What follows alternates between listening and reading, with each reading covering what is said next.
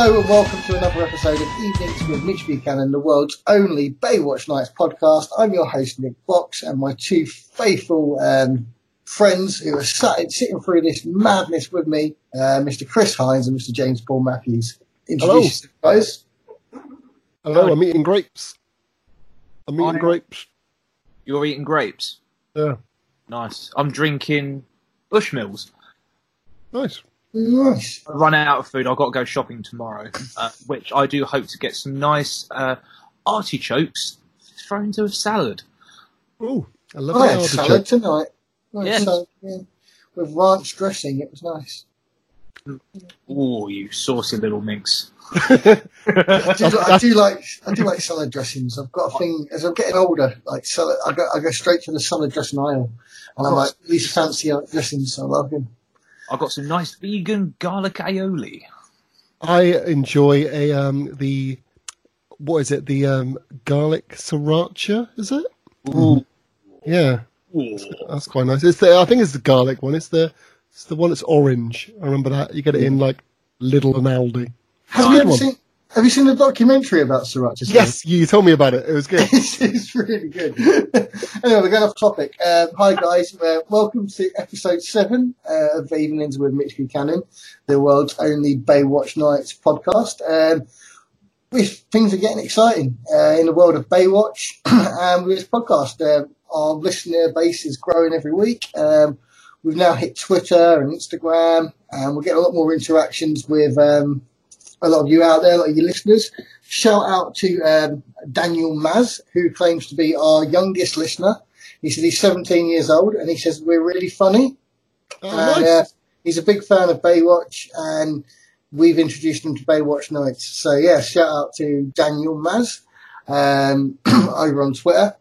As I uh, say, you know, you, you know, you only need to affect one person and your job's done. So, Yeah. well done, guys. We've achieved our goal. One person now likes Baywatch Nights. Hell, I'm a bit too scared to go on Twitter because, uh, yeah, because Twitter. But like, uh, that's really cool that we can actually reach out to uh, to people on all social media Yeah, platforms yeah. and to be able to introduce this slice of surreal madness to the masses. Come I mean, along, way, guys. uh, also, I mean, like, um, we when I started this podcast, um, a little bit of a backstory. Um, I listen to lots of podcasts myself, and I'm a big fan of a podcast called The Movies That Made Me, uh, which is a movie podcast hosted by Joe Dante, who directed Gremlins, and uh, a guy called Josh Olson, who uh, wrote uh, History of Violence. And it was actually Josh that mentioned Baywatch Nights in an episode, uh, very briefly, about how he's been fascinated with it for years. And that struck my memory off, and I remembered the show. And then I went, "Oh, I can make a podcast about Baywatch Nights," and that's how it started. So I reached out to Josh on Twitter, and I basically blamed him because, yeah, Josh, it's your fault we're doing this. It's your fault that we're seven weeks in to discussing this fucking madness. um, so um, I basically told him that, and um, he responded and basically said, "Shit, did we talk about it? Yes, I have always been strangely obsessed with the show, but." I've uh, never actually watched an entire episode, only bits of episodes. So, Josh, this is me calling you out here, mate. Um, watch a full episode and come on here and talk to us about it. Yeah, do it. Yeah, What's the last think- episode? Yeah, 'cause I think I think great. this is my open call out to you, Josh Olson. If you've got the time, mate, watch an episode, come on here and discuss it with us because I'd love to hear your opinions. Um, but yeah, also, um, Josh is right laugh. We, we carried on a few, few tweets back and forth, but he did ask some questions about Baywatch Nights. Uh, so I'm going to use that, uh, as a little question and answer session here and see if you two can give him, give, give Josh the answers he's looking for. Um, so basically he says, when does Mitch sleep? And why does he think he does. never, yeah, and why does he never mention to his lifeguard friends that he spent the evening fighting werewolves? well, this is the thing we we don't really know because if you think about it, right at the end of the episode where he went home, right, which we all remember, which was um after after his um mermaid, with no, salamander, female asexual salamander, whatever the hell it was, um, whenever that happened, then he went home. I mean. He might have had a kip then. He might have had a sleep then. So I mean, there's probably at least one time that he's he's slept. I mean, to be honest, there's a lot of episodes in the day for Baywatch Nights. It isn't always based at night. It's a bit of a bit of a con. The name. Well, also, as we'll, as we'll find out in one of the later episodes of this particular episode that we're covering, he had a bad night's sleep. So Oh, he did, yeah. he isn't quite as um, as restful as he might make out to be. So um, yeah, he is a bit of a nocturnal species, isn't he? Yeah, and he and he does kind of tell his um the people because um Griff and uh what's she called um, Donna.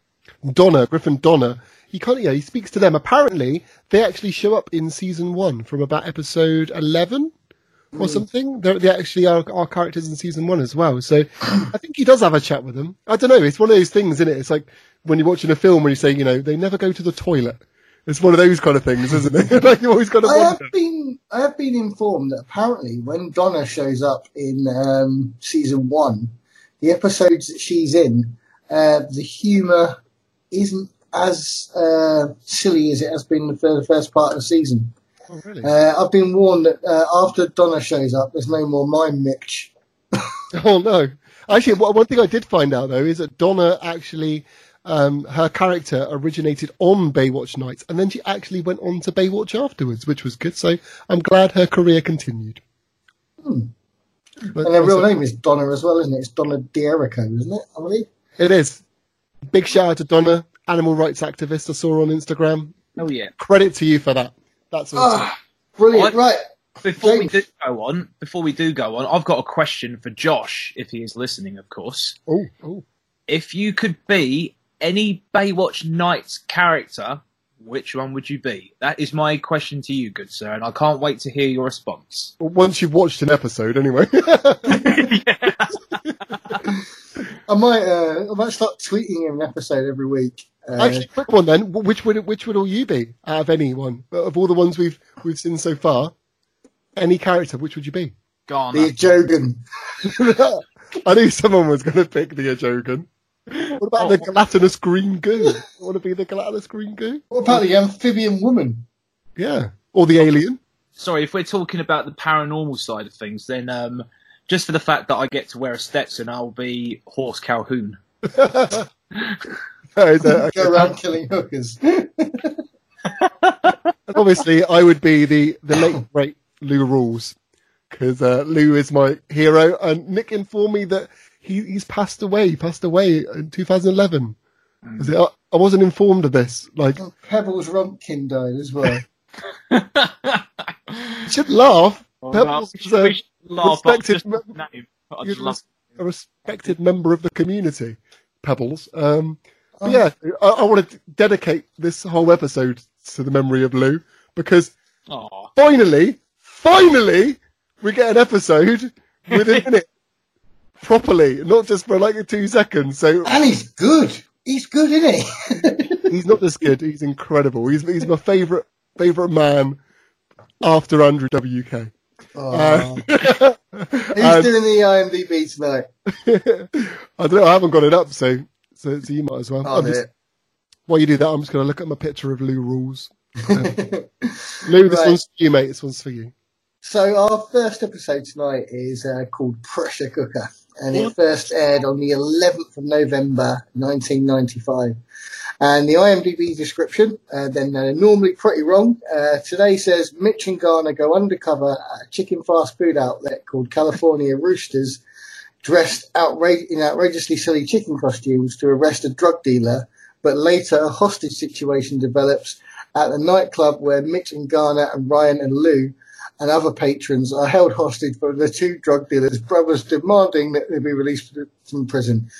Pretty much kind of right, kind of wrong. No, were they, were they drug dealers? They weren't drug dealers. The No. uh, chicken restaurant had been robbed five times in the past, Yeah. uh, and only three of them were held hostage. No other patrons were there. And Garner, Garner was wasn't dressed there. chicken. Garner was the only one dressed as a chicken as well. Yeah. So Mitch Yeah, was. so it's uh, Mitch was it's a getting there. Yeah. Oh, and in German, as um, James tried to say, it's called Unterstrom, um, which for some reason on Google Translate just says live. L-I-V-E. which I don't know if that's right. It doesn't seem right. Just live. Unter, because isn't unter under under strom? I don't know. Hold on. Let, let me do, let me do each word individually. so un, unter is under, okay, and then strom is strom. So it's under strom or or live. God knows what it is. If you're German, let us know what that means because I have no idea. Right, who wants to take? Who wants to start this one off? I'll, I'll start it off, man. I'll call with that. Um, so basically, we open up with the three. I use the term loosely, drug dealers, because they're definitely not. they're hillbillies that like grunge music, um, because they was wearing some proper stereotypical grunge attire. You know, the flannel tops, and uh, oh my god, the amount of dodgy transfer tattoos that the main antagonist Duke had was frigging ridiculous. It's like the ones you get in the bubblegum packets so you put water on. it's horrendous, especially that one of the black dotted spider on the back of his neck. It was so cringy. Oh. But yeah, so basically, uh, the three of them, uh, they're looking a bit moody. Actually does look quite gritty. And so we learn that the three characters, three antagonists, are called Duke, Manny, and Nikki. And um, I, this, this is my two cents on this thing here because um, there's tons of references in this uh, episode. But do you think that because Lou Rawls was in this episode, that he had some sort of a uh, pitch to call the main antagonist Duke, which is also a little reference to the famous jazz legend Duke Ellington, which Lou Rawls was also a legendary jazz and blues musician. I don't know, but I hope that's true because that would be epic. But we are talking about Baywatch Nights. Would that happen on Baywatch Nights? Would they go that deep in? Who knows? Probably just pure coincidence. It was Baywatch Nights. but it's a great one. I like it. I'd just like to think that Lou Rawls had some sort of like, well, you know, we should call one of the antagonists uh, Duke. But I've What? never heard of a um, a Caucasian man called Duke before. Well, I mean, to be fair, John Wayne. I mean, no, I mean to be fair, right? He, he, he was seven episodes in, and this is the first episode he's properly been on. So I, I think he can call the shots. Uh, yeah, I'd be kicking off. but basically, we come in and um, you know they're pitching a robbery, which Duke is un- uh, undersee- overseeing, and uh, Nicky, the younger brother. We never actually really find out if they are genuine brothers or not, or whether they're just part of like a, a brotherhood.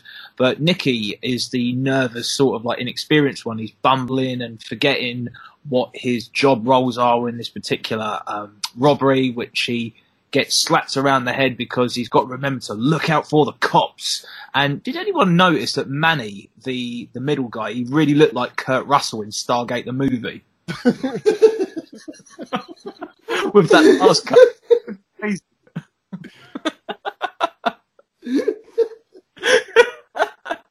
it was fantastic.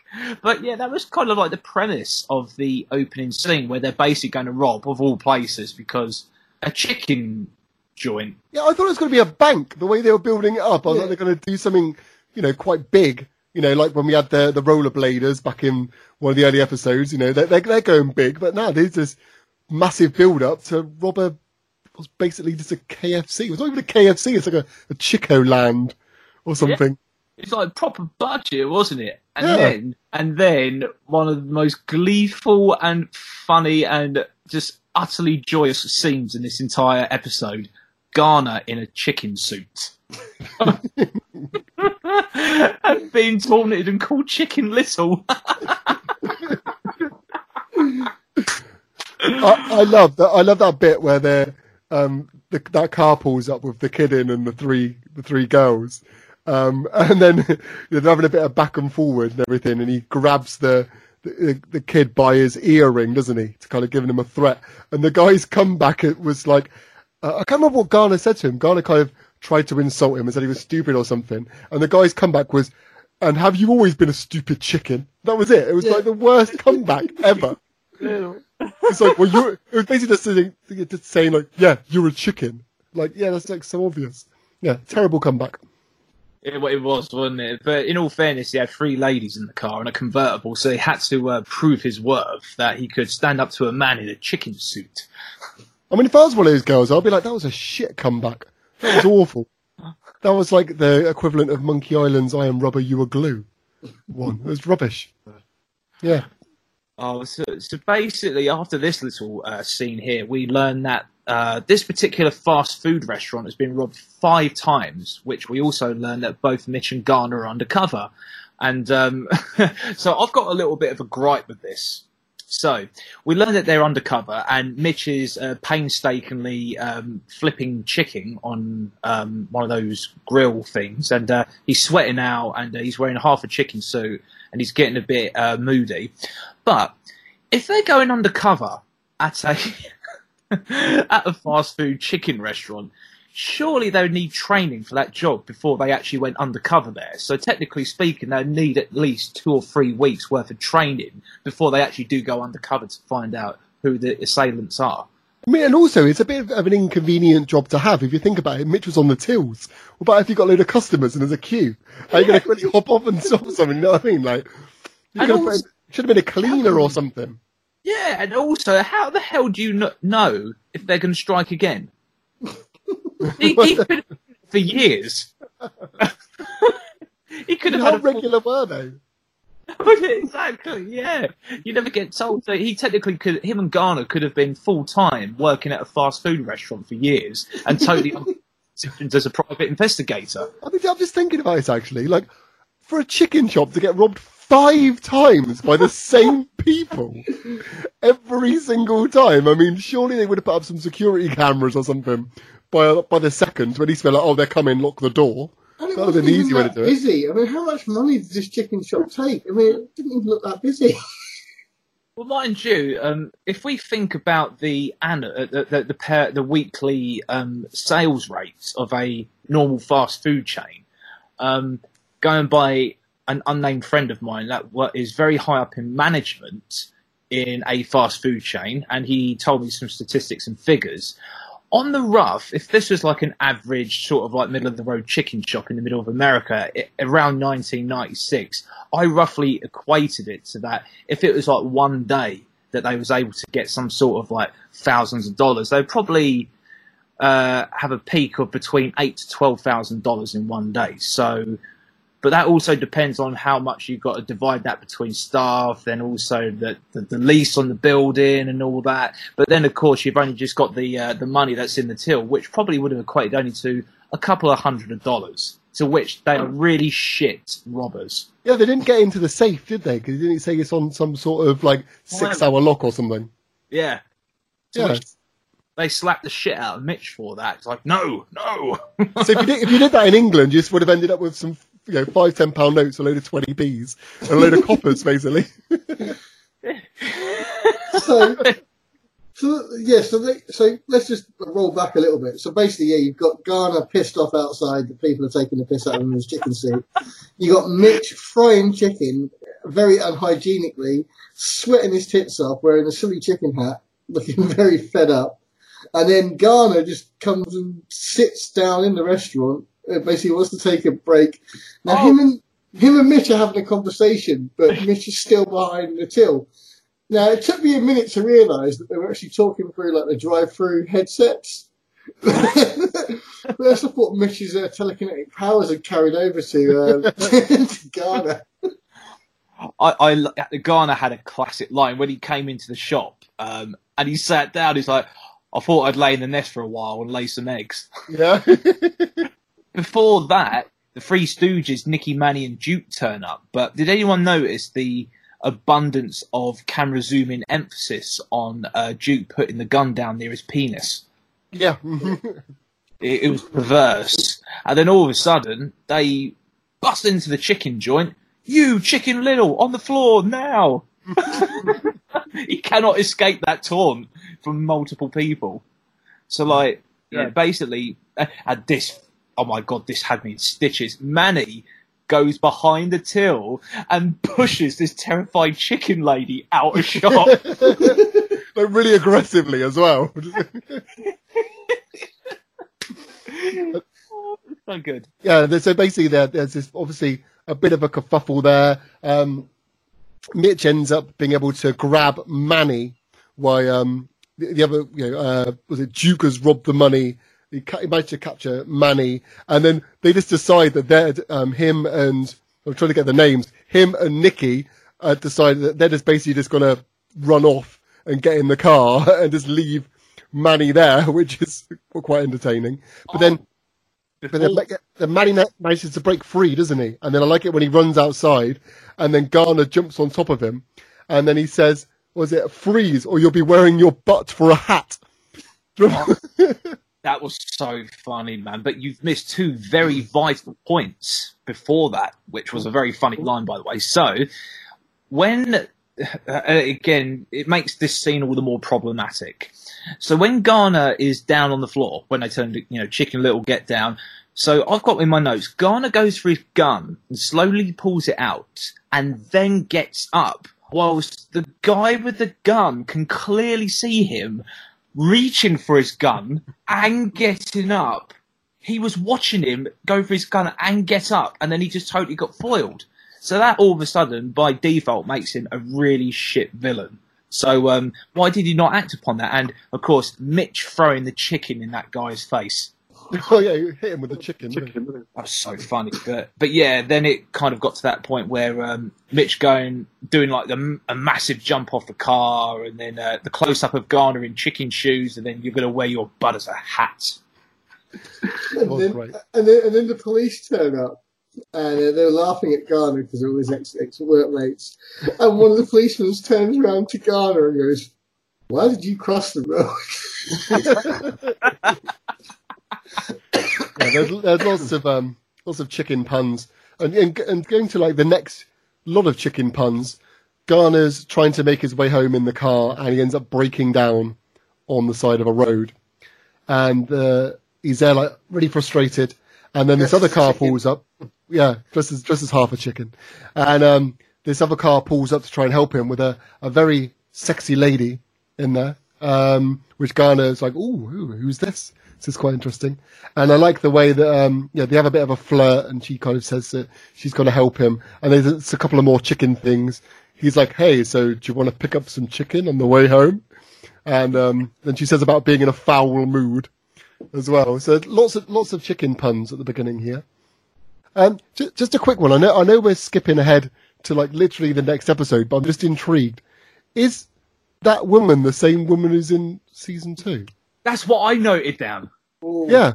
Oh, I need to look this up. Oh no no no no no! The, the woman that was in season two, I noted as one of the television report, the television uh, television reporter camera lady.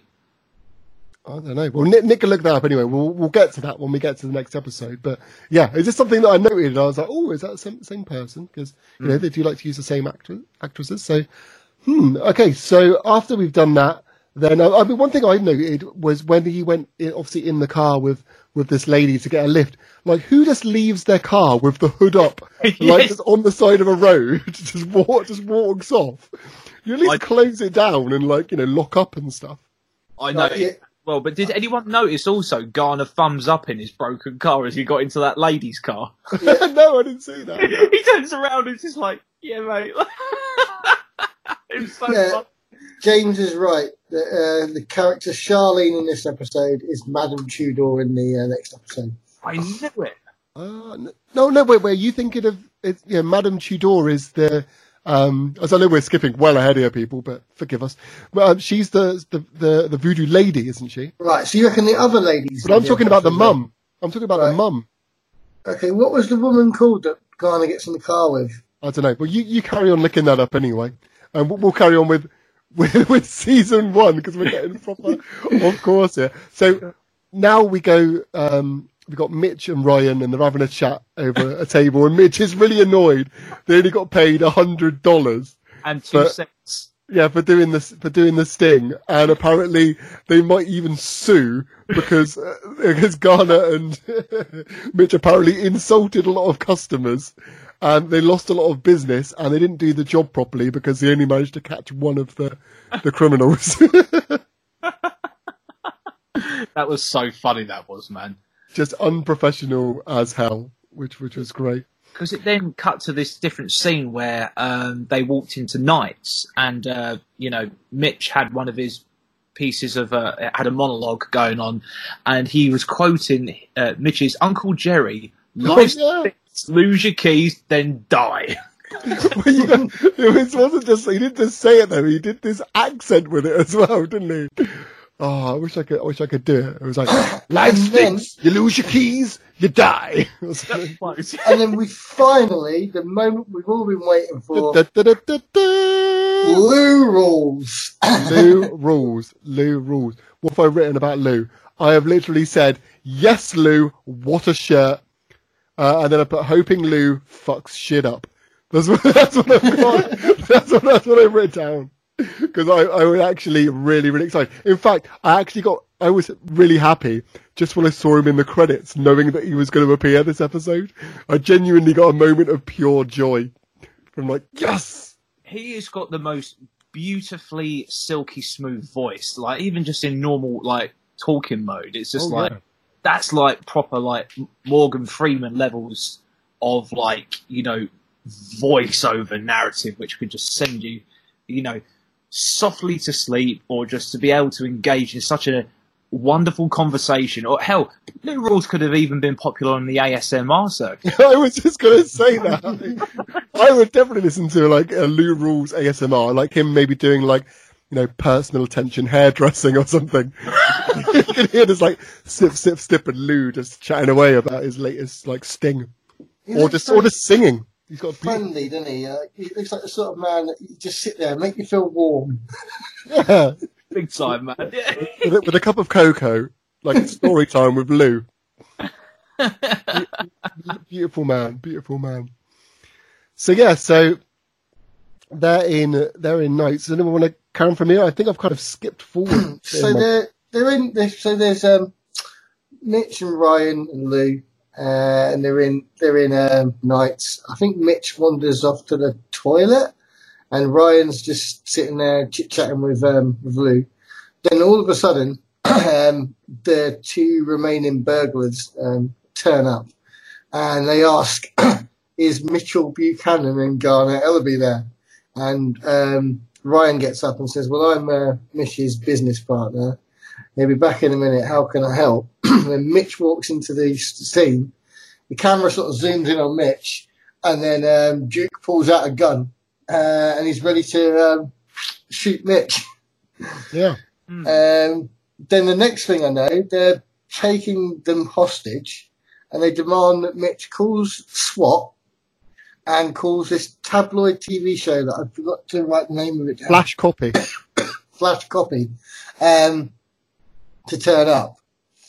Um, yeah, Nick, you, you can carry on from here. Did anyone notice that uh, the younger brother, the younger brother Nicky, who was profusely sweating, did anyone? Know, well, I'm going to send you uh, for for the uh, listeners at home. I'm just quickly going to send a picture to our uh, group chat because something I noticed about the uh, char- uh, the actor that plays Nicky, doesn't he look like Gary Hobbs from EastEnders? right. It's about to send now. right. he actually does.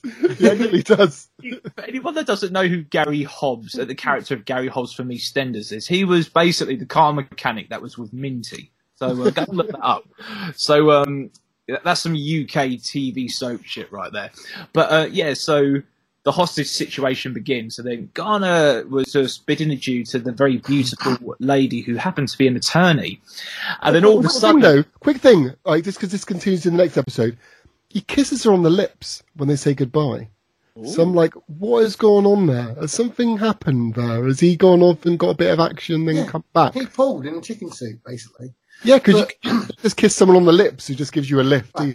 But this is where I'm confused, right? Because because of of that, right? I'm presuming that this is all the next day after the chicken incident, right?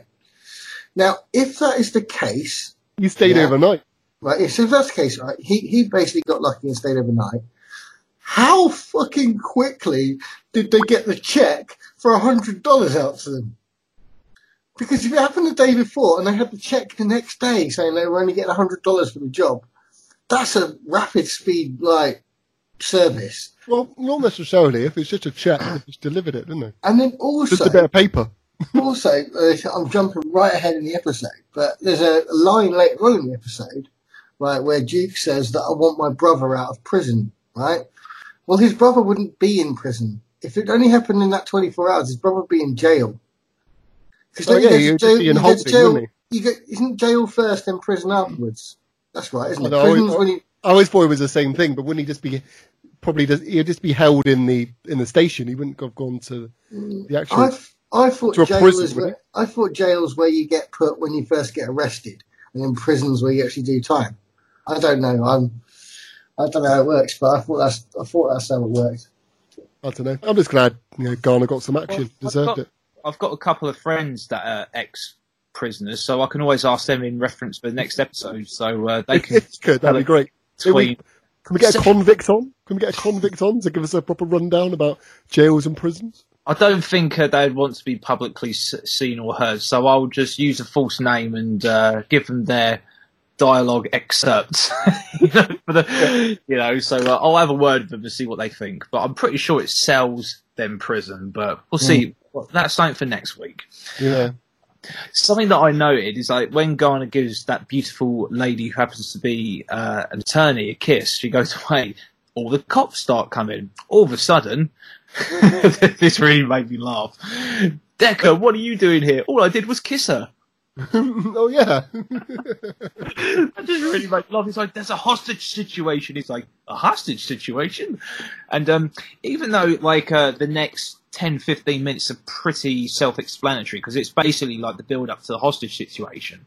There was a lot of really good lines throughout this, and I've mainly just been quoting lines which I found really funny, like throughout this entire thing. Like when um, after Deck, De- Decker, when uh, Garner finds out that there's a hostage situation, it goes back inside of Knights.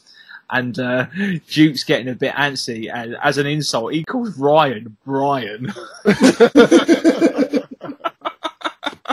it's so lame. That's so good. The, the, the bit that, that wound me up though, which I was really angry about, is when he hit Lou. Yeah, He hit Lou Rawls. I, I wrote down in my notes, I wrote, don't hit Lou, you sick fuck. That's what I wrote because I was Yeah. that angry. I was really angry. I was like, Lou has spent seven episodes waiting for his moment and then you hit him. You hit this gentle blues granddad. Leave him alone. Sorry, I'm very protective over Lou. he got a swifty to the chops, didn't he? He really did. And then um, Duke asked for a beer. And then he goes, that is one fine woman in regards to Ryan. Mitch doesn't like that. Mitch don't Oh, like that. he Mitch makes, makes up thunder. Based Mitch mode, like the camera zoom and he's like, right, okay, right, you, you know, so you, you know shit's about to go down, but does it? So of course, like, um, then it cuts to what I can only describe as a classic SWAT team out of the van shot. Yeah. it was classic action movie, like move man, move. It was so Hollywood. It's frigging great. I loved it. And then you've got the news van pulling up, the typical news van that you imagine everything, with the reporter running around with a microphone and everything, trying to get in. Hmm. What, what was she called again? Stormy, wasn't it? Stormy something. I've also got, and I think I could be entirely wrong about this, but I think I spotted a cameo. Oh, really? Yes, right. So at 19 minutes and 26 seconds in, now if you're, if any of you guys are familiar with any modern wrestling or MMA, 19 minutes and 26 seconds in, is that Bobby Lashley as a SWAT team member? Okay, right. I'm right. What's, what's the, the time again? 19 minutes and 26 seconds. 19 minutes, 26 seconds. Right, I'm getting there now. Or if you go to like 24 seconds, so you can actually get the, the, the view on the side of his face before he turns around, so you can actually like see it. But like his like bone structure and his looks is exactly the same as Bobby Lashley, and his build as well. And I was thinking, holy shit! Like, did Bobby Lashley actually might have like cameoed? a couple- Bobby Lashley. Bobby Lashley. I don't know. Uh, oh, well, Bobby Lashley's 43. So, and he's younger there. So who knows? It, it, it could be a young version of him. Oh, uh, Nick See what they- I see what you mean. I mean, I, I yeah, it does.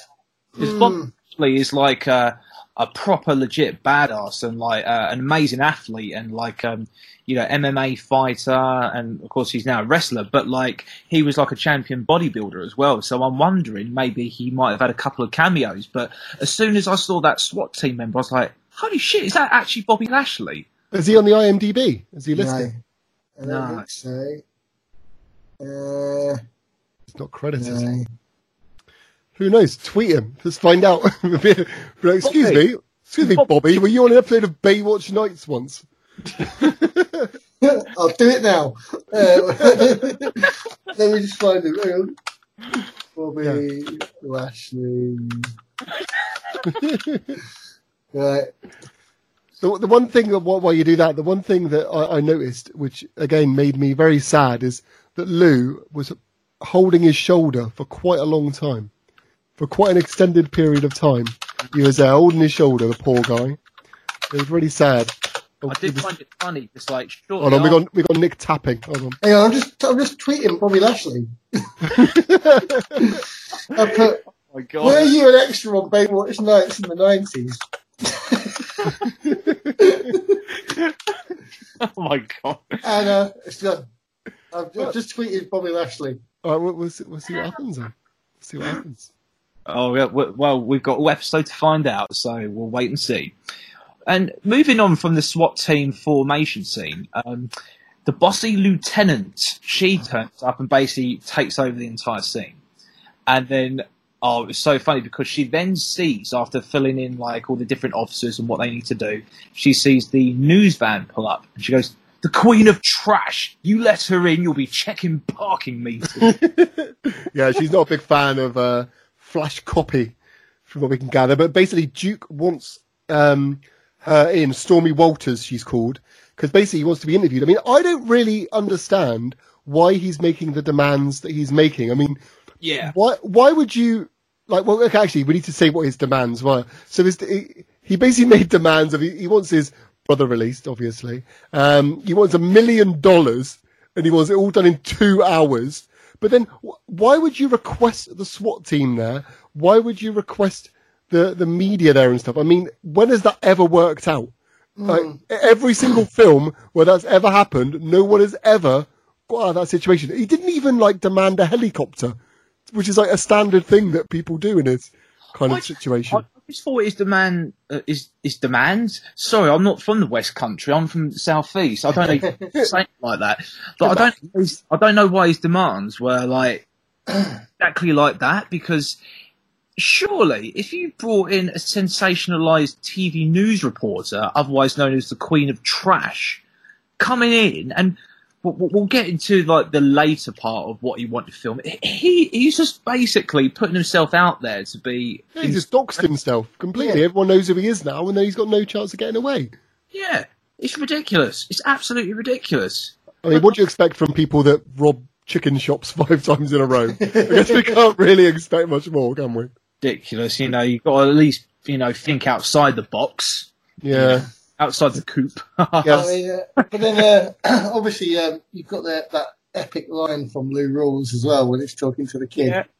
and um, like the kid's looking nervous, and Lou keeps talking to uh, to Nick, the kid, and um, he basically says, um, "There's only there's only two ways out of there, kid. One's in handcuffs, the other's in a body bag." and the kid like sleeps on his shop.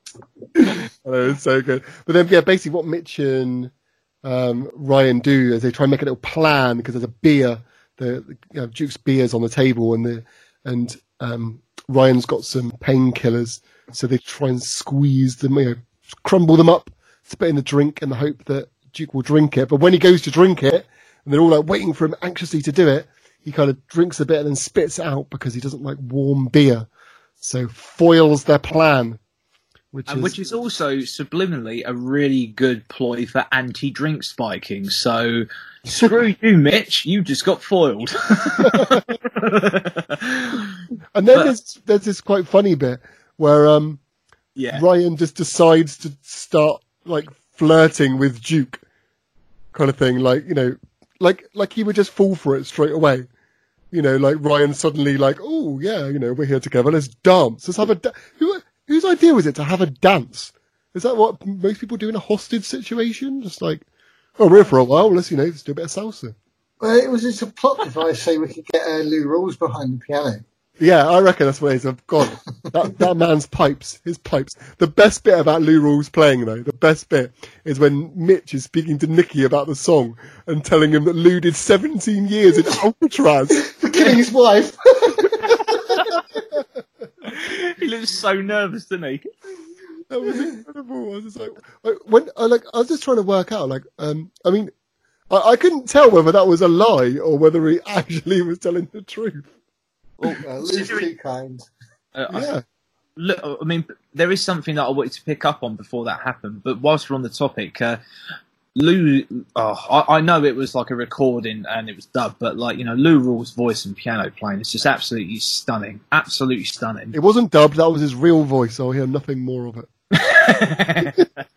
but did anyone hear like uh, the bit where Garner went up to um, the Queen of Trash and her um, camera woman, and he goes, "I have a plan that can make you bigger than Geraldo." For anyone that doesn't know, Geraldo was like the biggest or one of the biggest talk show hosts in the 90s in America, kind of like on the same lines as, um, oh Christ, Jeremy Kyle. uh, no, come on now. Jerry Kilroy. He he was pre Kilroy. pre Jerry Springer. I love Kilroy.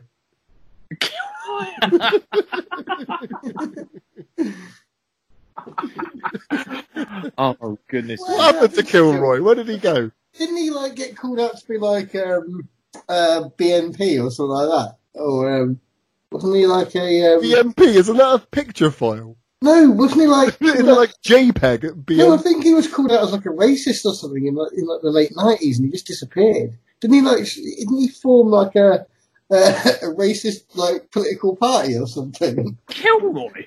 Yeah. I swear. I swear. He was okay. So I've, I've got the, the the Robert Kilroy Silk um, Wikipedia up. Apparently, he was elected as part of UKIP for a while, Oh, and then he started a new party called uh, Veritas. Um, apparently, I don't really know what that's that's about. But yeah, he basically um, yeah became UKIP by the looks of it. Oh, I, Yeah. I, heard, I heard he became a massive like racist and that. Uh, just to put that out there, we can't. conf- Oh, it says here actually, a spokesman for Kilroy told the Observer he's not racist at all. He employs a black driver. Wow. Not my words, the words of the Observer. and for anyone listening, fuck racism. We hate it. We Yeah. absolutely abhor it, and um, which you could probably tell anyway for our love of Garner and Lou Rawls and etc. etc. Um, but I, I digress actually. So like uh, Garner was actually saying to the camera uh, woman and uh, the Queen of Trash, uh, I have a plan that will make you bigger than Geraldo. Geraldo was kind of like the same levels of fame as Arsenio Hall, Oprah Winfrey, and even Montel. But Oh, Montel oh, was kind of like uh, first division, not quite Premier League like Oprah and all that. so um, so then it cuts back inside, and then um, Duke is going, yeah, yeah, yeah. Um, don't really know why, but he was just kind of expressing himself. So you know, whatever. And then of course, like that's that's when Ryan starts dancing with him, and Mitch is kind of like signaling what to do. And then um, Lou Rawls starts singing "Room with a View," and of course he just told a story. Then it shows Duke's dodgy spider tattoo on the back of his neck, and then um, the next thing that I've got was um, it, it, the Hoff was actually doing some uh, really cool like monologue uh, and a narrative, which ended with. Um, uh, this wasn't one of those times, like seemed to be like a great idea or something like that. Oh yeah, yeah, I remember that. Yeah, Yeah, and he grimaces at the camera when it zooms in on Yeah. it. and And then basically, so sorry, sorry. no, you, after you, man. Go on. Oh, I I was going to say, I don't want to skip ahead for you, but um, what basically the, the the plan was that Garner came up with is that they were going to get uh, Flash Copy to go back in, um, basically because obviously uh, Duke obviously loves the fame kind of thing. So they're like, oh, you know, if we we can get Flash Copy to to go back in, then I can come with you, basically. So um, they arranged to do that, and then Garner somehow gets a disguise out of nowhere, as he always seems to do. He loves his disguises, and he's there beating her. Comes in as the Uh, sound you, guy. You, you, you missed you've missed a big thing first, Chris. What if I missed? Something happened. Something like you've obviously blanked out in your memory because it hurt you so much. Oh, don't, don't remind me. It's come back. It's come back. It was one of the saddest moments in TV history. This is where Duke becomes mega heel. No, what, what's the line? There's, there's a line here which which actually um would sum it up. Hold on, let me find the line. Uh, It, I don't know where it was, but it, will- it will work out. Where is the line? There's a good line somewhere. Yeah, you saw this guy's rap sheet. He's a damn psycho. That's what someone said earlier on, and it's true because he shot Lou. He shot him. The the man has been on his first episode, and he got hit and then shot. But right, Leave so, Lou alone. so, right, so, so Lou gets shot, then he's allowed out of the building, uh-huh. injured, right? And he gets put on a stretcher. Oh, he's got a and line though. Garner He's got a goes up line. to him. And he goes, Are you alright, Lou? And Lou went, He shot me in the love handles, Yeah. the most protected part of my body. Lou, yeah, no pun intended, but Lou will go out with a bang. But goes, He goes, didn't even get shot in the love handles. He got shot around the stomach. Well, maybe he's got very high love handles. But before that, did I don't know if anyone else picked on this, uh, but like he got shot, which totally sucked. But he ended up getting out of the building and then fell to the ground. So did he just like wander out the building as he was shot and then just he let him out, didn't he? Let him out as a warning to the people that I'm gonna, I will do stuff. I, I thought he was just dramatically walking out in slow motion. I didn't actually catch the bit that he actually got let out. So No, I, I kind of just figured it out a bit later because he, he mentions it a bit later. But I, I thought the same at first. I was like, "What? How did he get out?" So hobbles out. But um, yeah, they you basically let him out to be like, "So warning, I will shoot people. I'm going to kill them. Give me give me my demands." And then we get undercover Garner And then we get undercover Garner. Yeah, sound guy. Yes, is, very good. So yeah, so like Ryan and Duke are having a bit of a dance, and then Garner is like holding the boom microphone over the top, and then he goes to reach for his gun, and then Duke spots him. Can I just say, why does right? Okay, so now the Duke has fans, and I use that term loosely. Um, He doesn't know he's got fans. He just assumes he's got fans. There's no evidence. but why?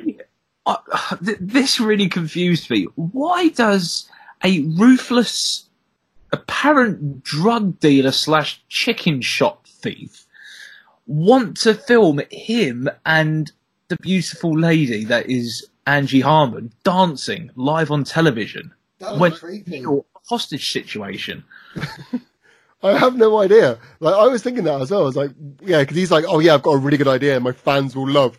Yeah, me, me and Ryan dancing. It's like dancing with the stars, but dancing with the hostages.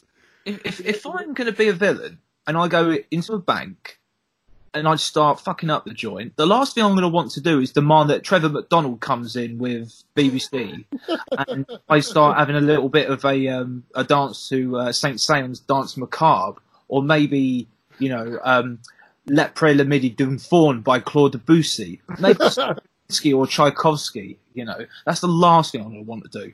I will want some Ace of Base or some Spice Girls Yes, yes, yes, yes. or Scooter. Ace of Base or Scooter, either one of those. I mean, I would love to have seen, you know, him dance to How Much Is the Fish. That'd have been great.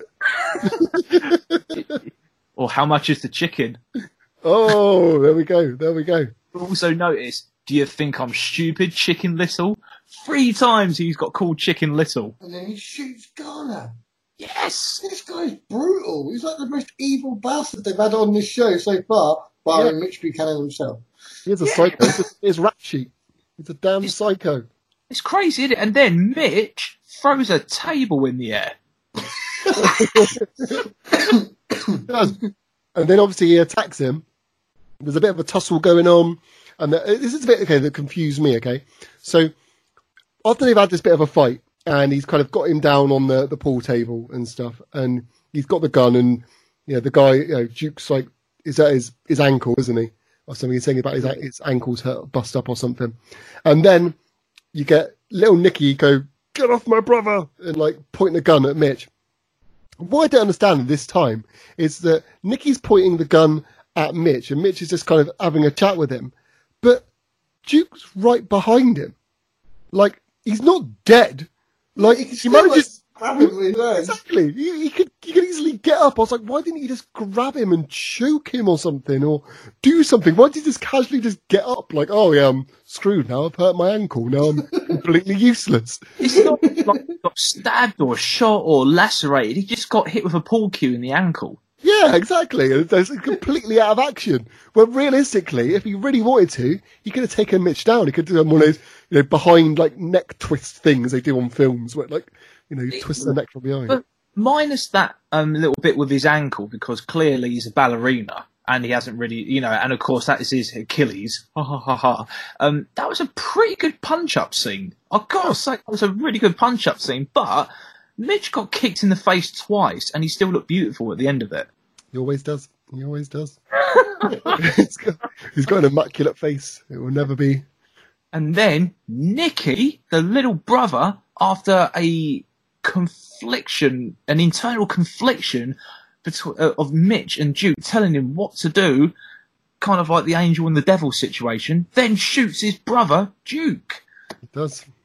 He does. So, yeah. And then obviously, you know, well, you know, I always thought it was the best thing for him to do, really. He might get off because he was, you know, he shoots the brother and I don't know. I don't know what punishment he would get. He'll, he'll get a lower punishment. So he Were you half expecting that after what's happened in previous episodes? Were you half expecting after he shot his brother It's just to end. Go, no, no, to, to go to night at night time and Nicky just be sat there around the table going, "It's all right, Nicky."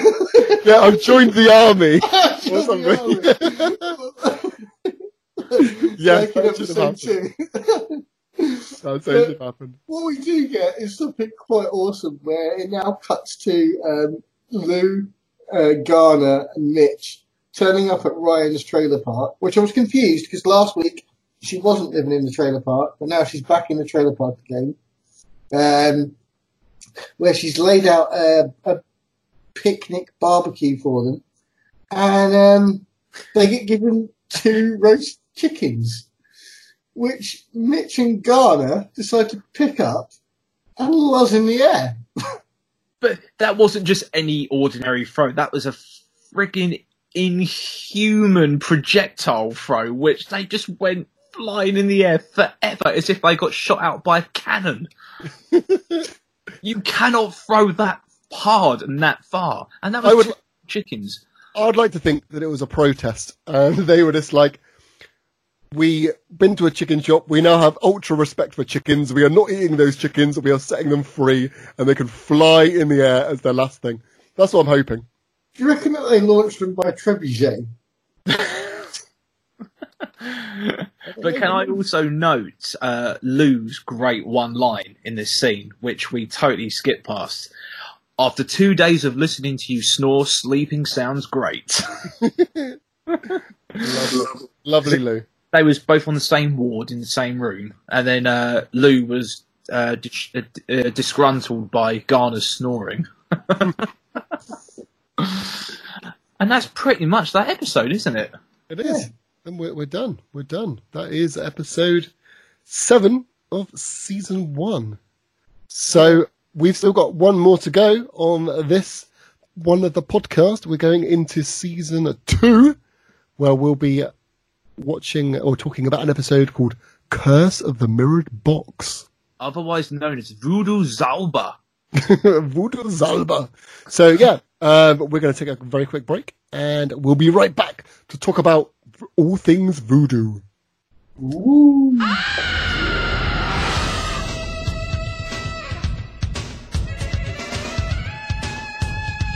Welcome back to uh, Evenings with Mitch Buchanan, a Baywatch Nights podcast, and uh, we're on to uh, season two, episode seven.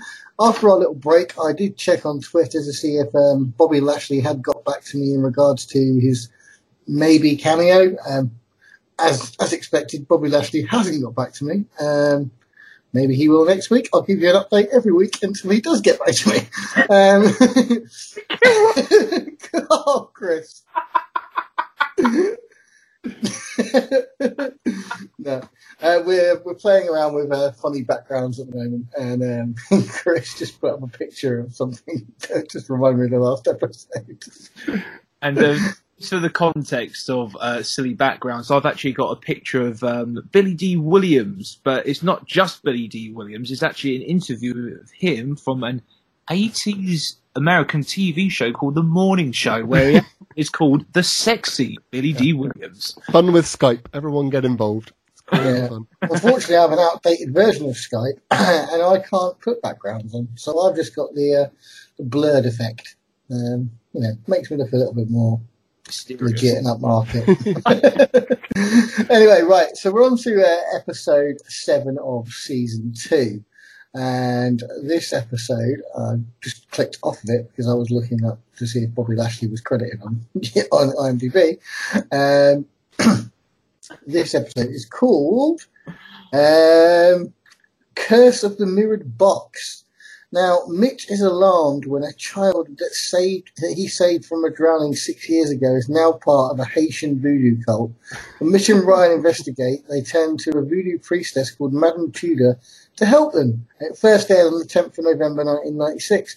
Now, for once, that's actually pretty spot on. No, it isn't. I would I would go as far to say as the title of the episode isn't even accurate. Yeah, It- because it, it- Yeah.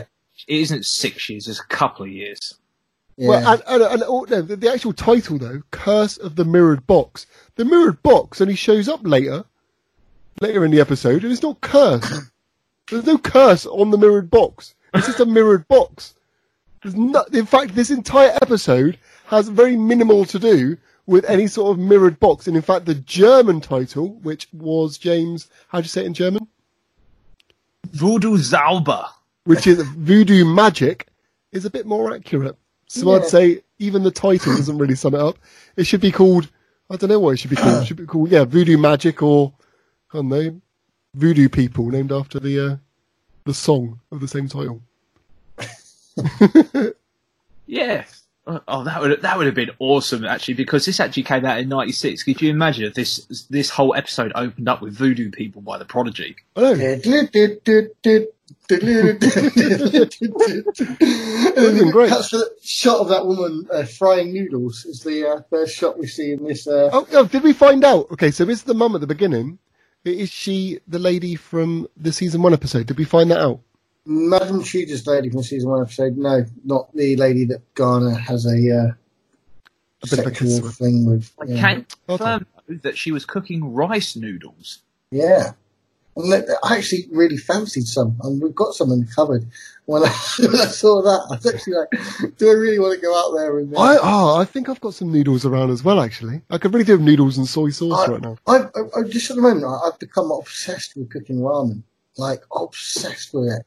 Like and putting like you know soya sauces in there, and um, obviously you guys are vegan. Um, I'm not, so I've been I've been using eggs with mine, but um, I'm really into like ramen at the moment. Ooh. These smart price noodles. Yeah, 19p in Aldi, these ones. Oh, no, no, no, sorry, it wasn't Aldi, it's Morrison's. But they, they were cheap. I think they're only about 19p or something. For for forty nine p, you can get some uh, those proper Japanese ones. I think they're called like kimichis or something. Oh, okay. Really, really, really nice. And uh, you can do them in like the whole soup broth as well. And they come with about six different sachets you've got to put in for different different stages of the cooking. it's, it's, it's Do you love a good noodle. Do you love a good noodle. anyway, let's get on with uh, what's going on with this episode then. So we got a woman, we got a uh, a mother, a mother, and she's sat downstairs in her house and she hears all these strange noises and voices and stuff going on. And um, yeah, she walks up to the room of her daughter, which I, I couldn't work out actually. Is her daughter called Anna or Annie? Because it kept sounding different for the entire episode. Anna. I thought it was Annie, and I was really hoping that there would be some sort of like um, smooth criminal reference, like Annie, you're okay. wait, wait, wait, wait. So James, you just said it was Annie, and Nick, you just said it was Anna. I've got Anna. Yeah. I got Annie the way it was being pronounced. Yeah, but there's, uh, some uh, sometimes in it they they do say Anna, so they keep mixing it up. I don't know. It's confusing, but she's called something beginning with A. Anna, Alfred, Albert, whatever you want to call her. Uh, any- Audrey. Yeah. so, so basically, Annie, Audrey's mum, um, hears all the voices and goes up to the room to find out what's going on. And she's like, "Oh, you know, what's going on in in my daughter's bedroom?" And then she opens the door, and then it's like straight into like I don't know what I don't know. It's basically just a room with a a really you know faulty smoke machine going on, uh, and a man in one of those morph suits, uh, kind of like poking his head near a wall, wasn't it? And stuff. But A man behind like a flexible, you know, you know where you, you got like a flexible sheet and you push your face towards it. That was coming out of a wall. Well, Lots yeah. of smoke, odd voices. It was '96, and it was, the, it was the same year as the Frighteners. And um, Oh, obviously, that in, in the sense. Frighteners, there's a lot of there's a lot of people like faces coming out the walls and that. And um, the bit where it comes out the wall did remind me of the poster art for the Frighteners. Yeah, yeah, no, Um, like you said that, that, that's very true, yeah. And then, so she basically, all this crazy stuff's going on, and then she's like, ah, and then she, she falls down the stairs. She like rolls down the stairs, and then she's at the bottom, and then I believe it is, I think it is, it was Annie, wasn't it? It looked like Annie, Annie, or, or something, like standing over her, saying that Yeah, she but then she was at the top of the stairs afterwards. Yeah, but Weird. it, it didn't really look like her. It looked like an older version of her. I don't know. I thought that. Yeah, she looked like an, I thought it was like yeah, the, the mother. It was weird. Yeah. Yeah, so loads of crazy stuff happened anyway, and the mum's a bit freaked out. And then Mitch and Ryan just turn up the next day. Well, yeah, well, they come round. Yeah, obviously she's given him a bell, and she's been like, I don't know, some weird crap's going on in my daughter's room. You need to come round and have a look. There's a face coming out of a wall. so, you know, Mitch and Ryan, that sounds standard day for us. Now we're in season two. So, um, yeah, they they go round and then they, um, Mitch is like, you know, Ryan's like, you know, how do you, how do you know him? And Mitch's like, yeah, yeah, you know, saved, saved the daughter a while ago, when she was drowning. Everyone seems to drown. It kind of, it makes me question whether that beach is very safe, the amount of people that seem to drown that he knows. But, um, yeah, so basically, um, they, they get there and they go up, um, you know, to the, to the room and they have a bit of an investigation up there. I really like the fact there was a, an Alanis Morissette poster. Oh, yeah. It's so good. There was a Hootie and the Blowfish one as well. Was it really yeah, that? yeah, Hootie and the Blowfish and Alanis Morissette. And then, um, Mitch is kind of like, oh, you know, it doesn't really look like much is going on. But then he spots some blood, a mark of blood near the window, which Ryan, as she, as she does, instantly assumes it isn't human. I no, I've got such a problem with this, right? So, Uh, so sinister woodwind music plays as Ryan picks up gemstones and crystals on the table. Big up the Alanis Morissette poster, and then big capital letters. How do you conclude her daughter is into voodoo after picking up some hair from dried blood without tweezers off the windowsill? it's voodoo. It's got to be voodoo. How do you fucking conclude that? I'm sorry. Know, if it was Teague, if it was Teague, I'd let him get away with it because that's, Teague just knows everything. Actually, Teague wasn't in this episode. No, mentioned, but He's mentioned, mentioned- he's not in it. It's a bit disappointing. Where was Teague? Anyway, um, yeah, I mean, it's, yeah, I mean, are we really surprised by this point that they just make this assumption? To be honest, they do every episode. They just make assumption. Oh yeah, it's definitely a gelatinous green goo. Yeah, it's definitely the Ajoga. and It's, it's definitely, you know, there's no kind of, they don't question it. They just know. It's not But really a the mo- surprise. the mother actually had some really funny, un- unintentionally funny lines. She did. the next bit. So first of Blood and voodoo! My God, what has she got herself into? which I thought, oh, you're a poet. You didn't even know it. Wicked. And then she goes, Mitch, I'm scared. When she comes home late at night, she smells like death.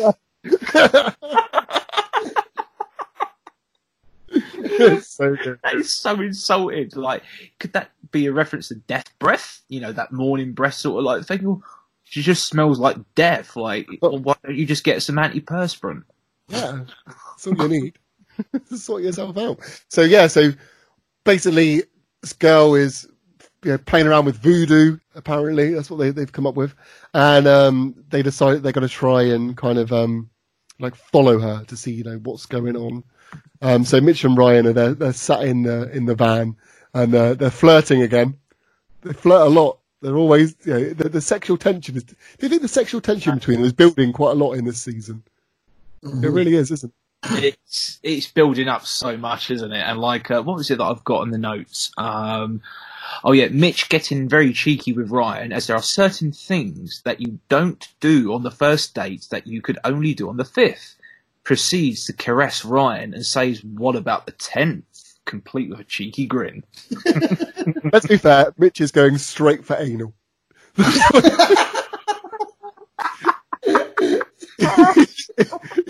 not messing around.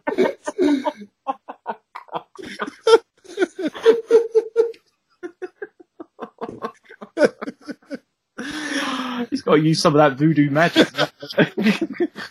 oh my He's god! going straight in. He's, he's not messing around. He's not waiting. He's just like, no, straight in, level 10. knowing, right, knowing the story about how Angie Harmon got the role in the show, that she was on an aeroplane and she walked past the Hoff, and he just cast her in the program. And Really? It was the first role ever yet, Have right? you said this before, or is this, is this new I've, information? I've said this in previous episodes, right? Do you think Baywatch Nights was just a whole thing that that he cooked up just so he could try and get with Angie Harmon? It wouldn't surprise me. It wouldn't surprise me at all. I mean, when did he meet her? Did he meet her after the pilot? Is that why? Is that No, because she's in the pilot. She's like he's standing in the background. Oh yeah, maybe. No, yeah, maybe he, he met her on the um, he met her on the plane. Then he cast her for the pilot, and then he just kept checking her out the whole time. He's like, to make her more of a main character. Then we get to spend more time together." And That's what he's gets falling me. in love. I don't know. Every week they go to the writers' room where they discuss like what's going on with the next episode. It's like um, uh, Ryan and Mitch. It's like when when he shows his jealousy look, like, he, he genuinely looks like he's really jealous in real life when she's like with other characters. he is.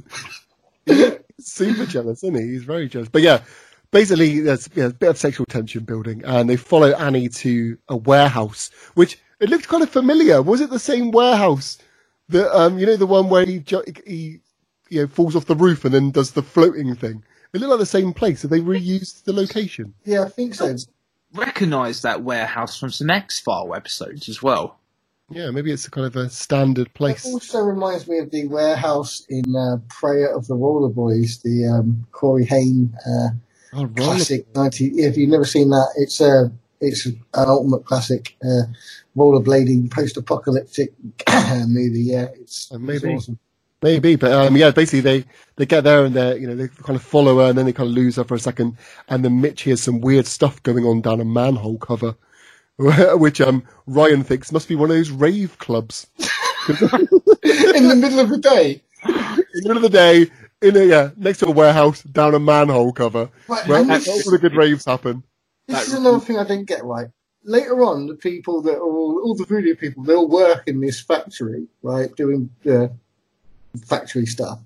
So what is it? Was this like their lunch break? They just go, oh, it's lunch break now. We'll go underground and we'll just like do a voodoo ritual and then go back upstairs and start packing boxes again in a minute. Oh, no, um, none of them really said anything. None of the other people did they? They just kind of just stood around, just kind of waiting to be told what to do. Did anyone right? Okay, so there was a bit when they first went down into the sewer to actually pursue them in the midst of that ritual. Now, I don't know if either of you two have seen this film called The Lobster. Oh yeah, yeah, yeah, yeah, yeah. Did the Colin dan- Farrell. did the dancing in the middle of the ritual scene remind you of the silent disco scene in The Lobster? it was so funny. It was just like that animated, almost kind of like silent, odd Well, that dance. film, that film, Lobster, is so such an awkward film. Like everything about it is awkward, and that's what makes it so good. I need and to yeah, watch it. the, the awkwardness. Yeah, you'd like it, Chris. It's very, very weird. Um, Love yeah. the silent rave scene. It's amazing.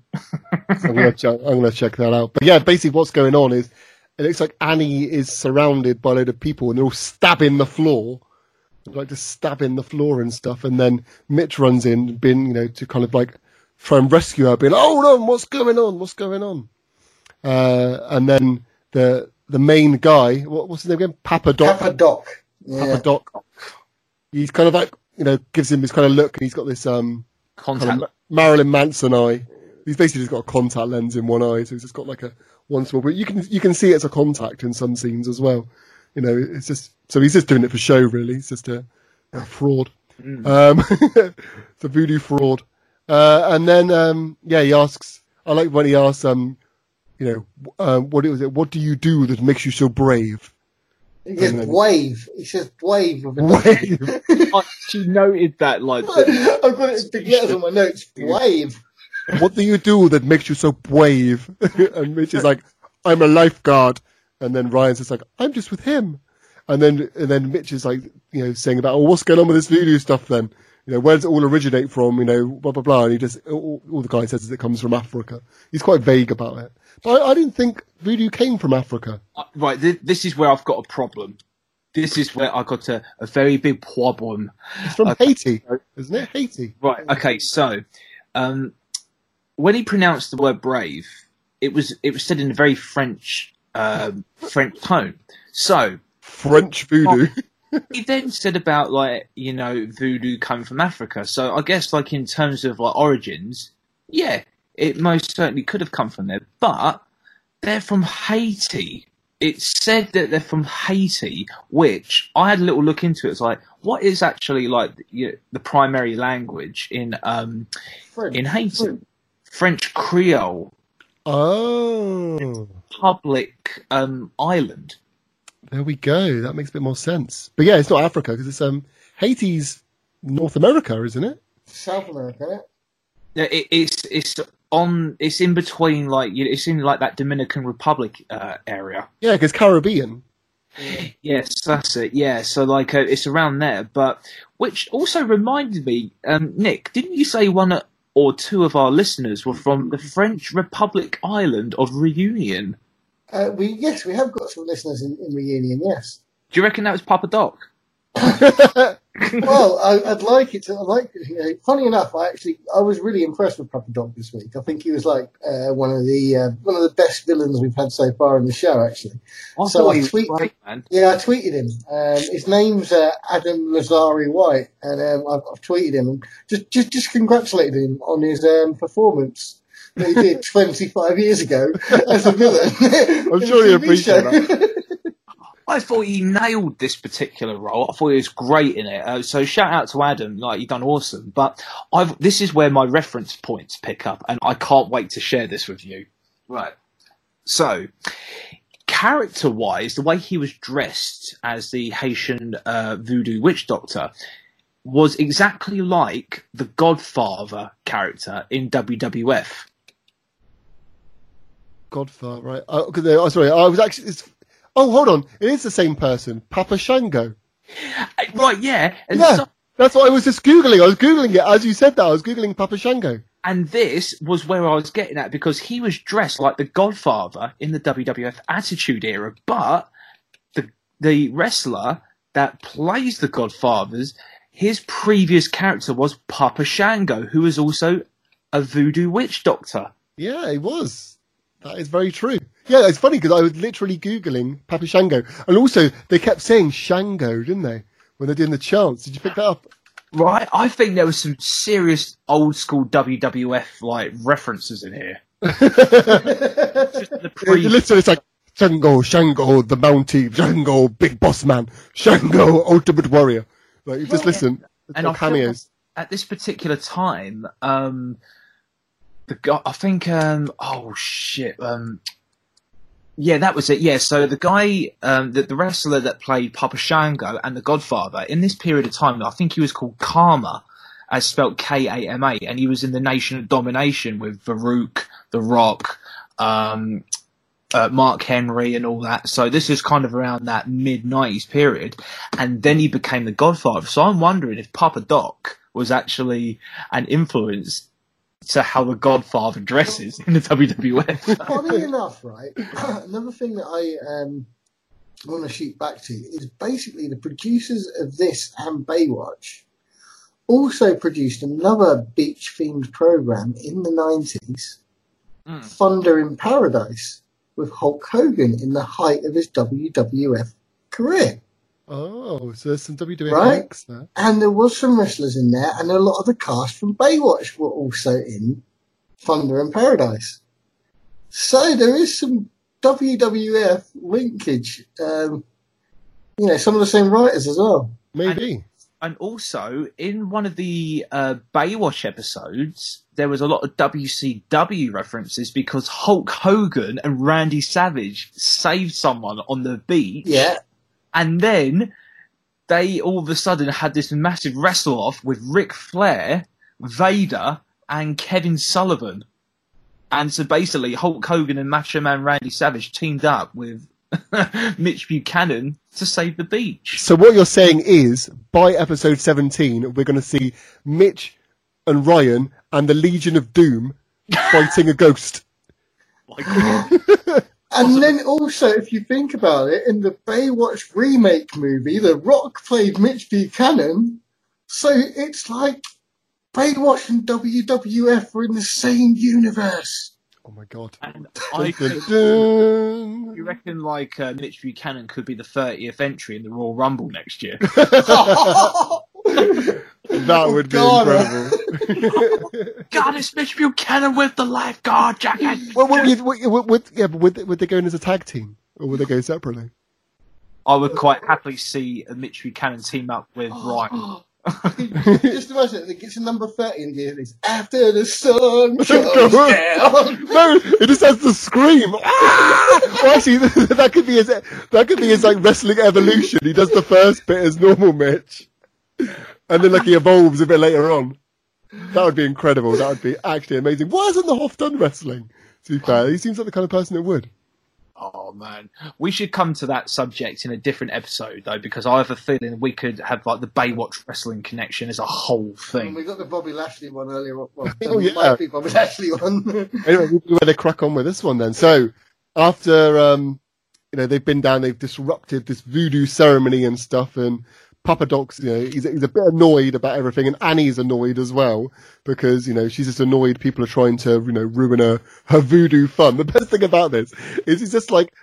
Yeah, you know when you have those episodes where you just got like the rebellious teenager and they normally go off and hang out with the bad kids. It's just with her. She's just going hang out with a voodoo tribe. You know, it's just like it's just, she's just pissed off at her mum. We're going to hang out with a load of voodoo kids. Um, but uh, yeah, basically what happens then we, we see Mitch um, the next day and he's uh, he's going to no actually no we, we see this kind of weird ceremony don't we because Papa Doc's like really kind of annoyed at Mitch and you see all this kind of dancing and it, they're kind of dancing around the lifeguard tower. oh, yeah. Oh, what's going on? so the next day, Mitch is strolling along the beach and everything. And he sees the lifeguard tower and he's feeling a bit weird. He's like, "Oh, what's going on? He needs a poo. Yeah, a does he need a poo? Has he just got a migraine? We just don't know. But he's, he's having a stroll along, and then he, he gets up to the, you know, to, to the hut and he opens all the windows and everything, and then he he looks uh, um something hanging up, and it's this little kind of I don't know what it was. It was like a really freaky like Barbie doll or something. Chicken leg. A chicken leg was it? Yeah. I thought it was, I thought it was a Barbie doll. There was Uh, a, chick- it's a chicken foot.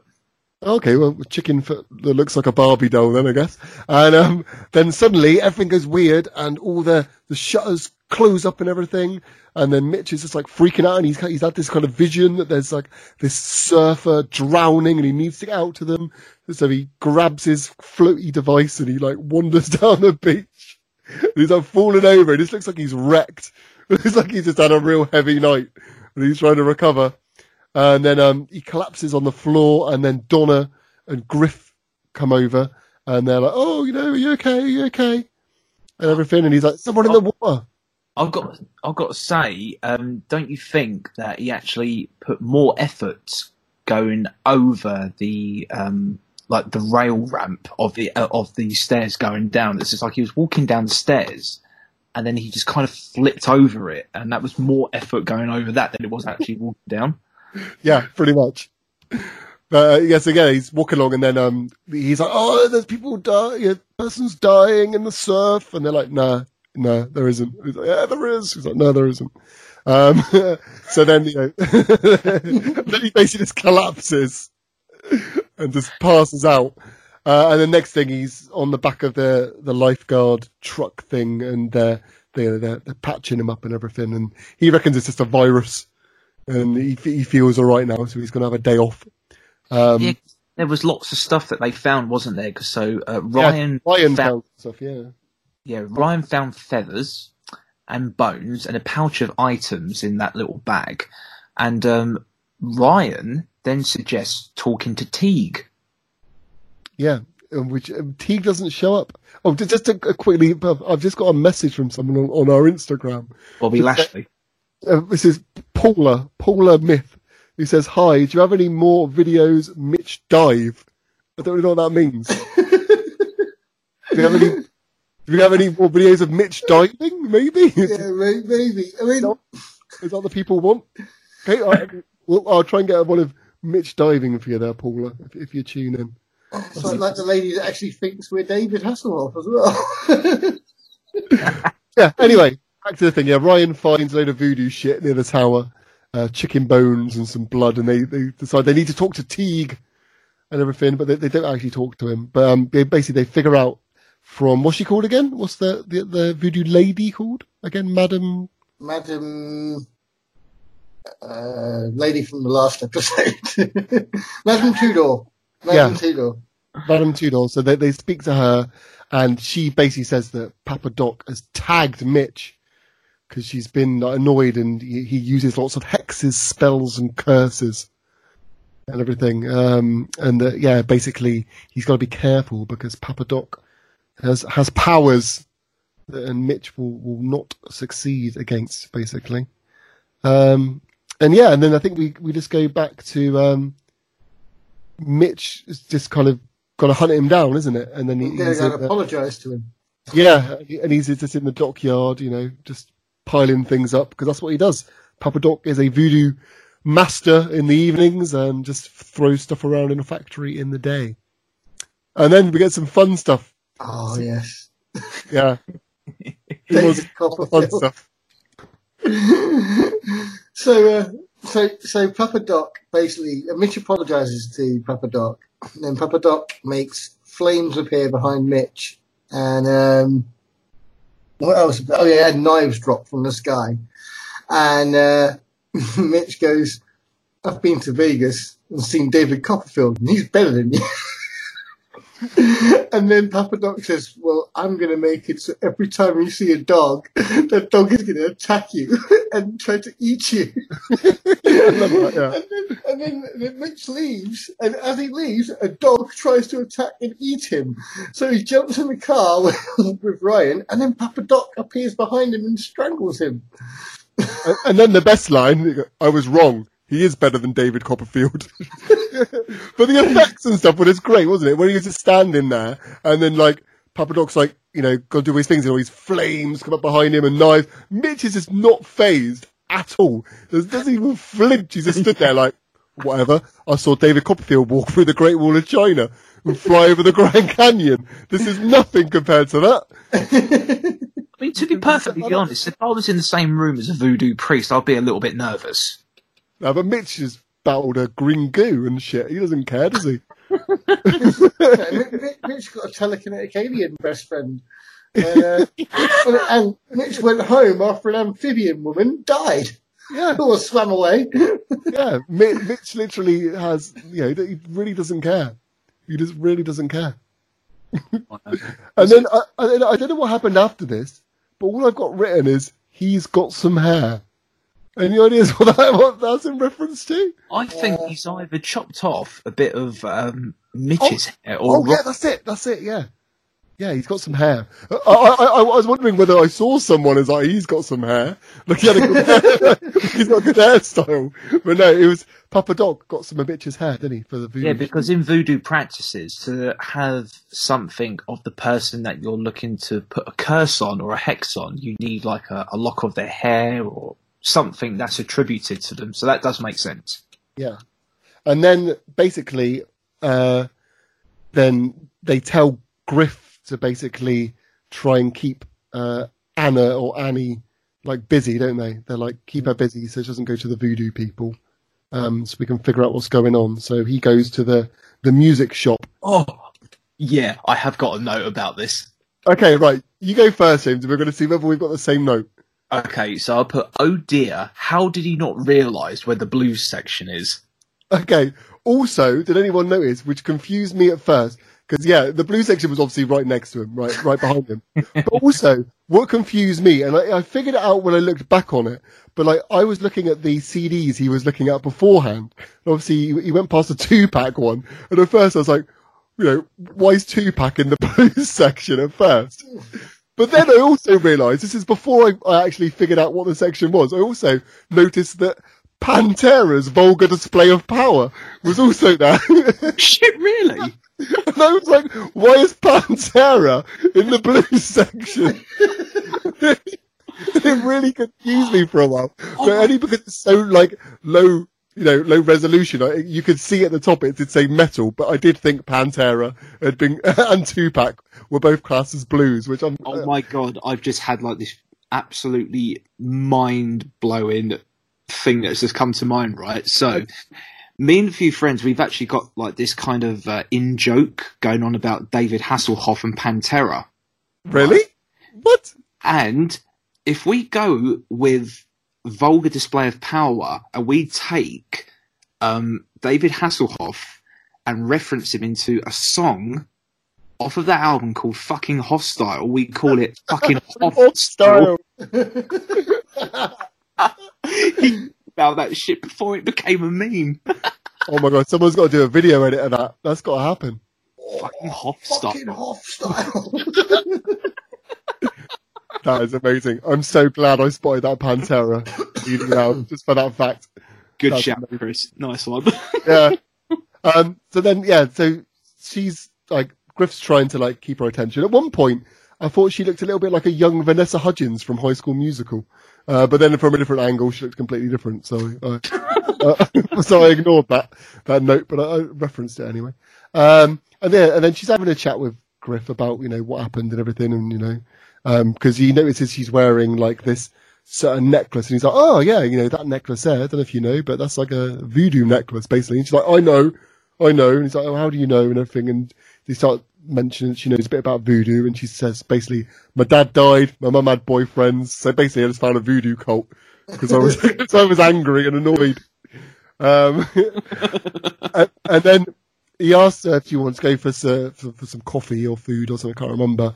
And then, and then this truck pulls up with the voodoo men in, and they're like, "You got to get in." Okay, Annie's got to get in because uh, Papa Doc needs you, and then a fight ensues. And there's there's some quite you know some quite brutal punching. There was some, Pretty good was- actually.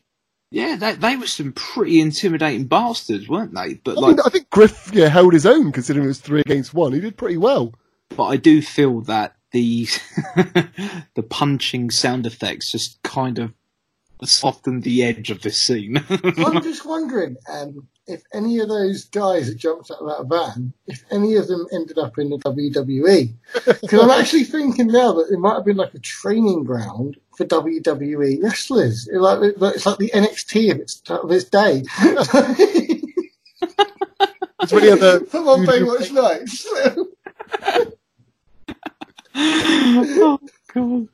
Um, so yeah, so once uh, yeah they they basically beat up Griff, and then they they drag Annie Anna whatever the hell she's called into the van, and they they they go off, and basically we discover that Papa Doc it wants to use Anna to get the power of demons apparently. Yeah. Yeah, which is um, quite shocking. So Mitch Mitch has had enough of this crap. He's like, right, I'm going down there. I'm going down there. I'm sorting this out. And the the the woman, the voodoo woman, she's just like, no, no, you, you're just gonna get killed. Like you're, you're wasting your time. What are you doing? And Mitch is just stubborn, and he's like, no, I'm going down. I'm gonna give him a piece of my mind and sort him out. So um, Mitch goes down, and uh, on the way there, um, the well, Ryan's originally going to go with him, and Voodoo Lady's like, no, no, no, Ryan, stay with me because I've got a way we can we can battle him without going down there. I've got this um mirrored box thing, basically mirrored box, which isn't cursed in any way. It's, I don't know why, but again, there's, there's a mirrored there's a mirrored box. Um, but basically, what she needs to get this thing going is um uh with like a what's it called like a kind of token thing, doesn't they? A voodoo token thing. It's hidden in her room. Is that right? What, what was it called? I needed, I needed a token of her, of, of his, so they can do it. So anything that belongs to um, Papa Doc, they can use to create the mirrored box. Yeah. So she goes into the um, Ryan goes to the house and says to the mum, "Do you mind if I pop up to Anna's room? I've got to find a voodoo thing to put in a mirrored box." so like, walked up the stairs, go in the room, and then it, like at the beginning, Ryan walks into the, the voodoo room, so you've got faces coming out the walls again, and you know there's broken smoke machines, there's just fogged up everything, all these weird voices, and Ryan's looking around and just trying to yeah. And when it, as soon as she walks in, she does a flip, doesn't she? Almost like a like a flip kind of across the room, massive flip, and it, it kind of feels. I don't know about you, it kind of felt like she was in more like a fun house. It felt more more like a fun house than a voodoo room. You know, I fe- I, just love the fact that she just walks in, doesn't really say what she's going to be looking for, ends up doing some sort of acrobatic flip in midair, full of um, a room full of smoke and dodgy lighting and uh, jaunty camera angles, and she leaves the house without any explanation. yeah, yeah, yeah. She, oh yeah, when she leaves, she's just like, yeah, I've got it now. Got Yeah. what I need. See you Like- later. Mentioning the insanity that ensued, just like, yeah, I'm off. See you later. I'm done. I got my I got my voodoo token. See you in a bit. That's just what they do, isn't it? And then then we flash to Mitch, and Mitch is trying to get there. He's in the van, but then Voodoo Man Papa Doc starts doing some ceremony with a voodoo doll, and he obviously curses it to be Mitch, and he starts stabbing him. And then as Mitch is driving, he's getting severe stabbing page, pains, where at one point the truck goes off road and straight through a birthday party. I, I got Mitch, Mitch, feels pain as he drives through a park picnic party. this guy's a big sign saying happy birthday. And I was like, poor guy. And you can hear them shouting, being really annoyed. He doesn't even apologise. I'm sorry, I've just been stabbed by a voodoo doll. I apologise. His hand's bleeding, and then he rips off like a bit of his shirt with his own teeth, and then wraps it round his hand to stop it bleeding. Well, I didn't realise that he that's what he was trying to do. I just thought it just cut to a scene of him just chewing off his own shirt. I just started screaming with laughter because I thought, why is he chewing his own shirt? Like, what the fuck is going on?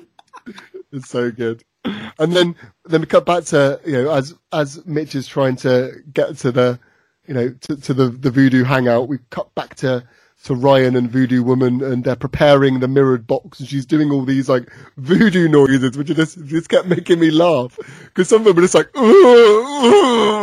just like crap noises ever. Like this ain't voodoo. It's just kind of like "Ugh, Shango. ugh." Like just really odd noises. Um, and then we cut back to, to Mitch and he runs into a pole, which I liked. Does it remember? he runs into a pole and leaves a big blood stain on the pole. Um, and then he, he runs down, uh, and he gets in, in the thing and they, and everyone stops and they see him and, uh, Annie's there and she's, she's quite uncomfortable with what's going on and she's like, help me, Mitch. Uh, and the guys are stabbing him, voodoo dolls stabbing him and everything, and he, he's really not happy.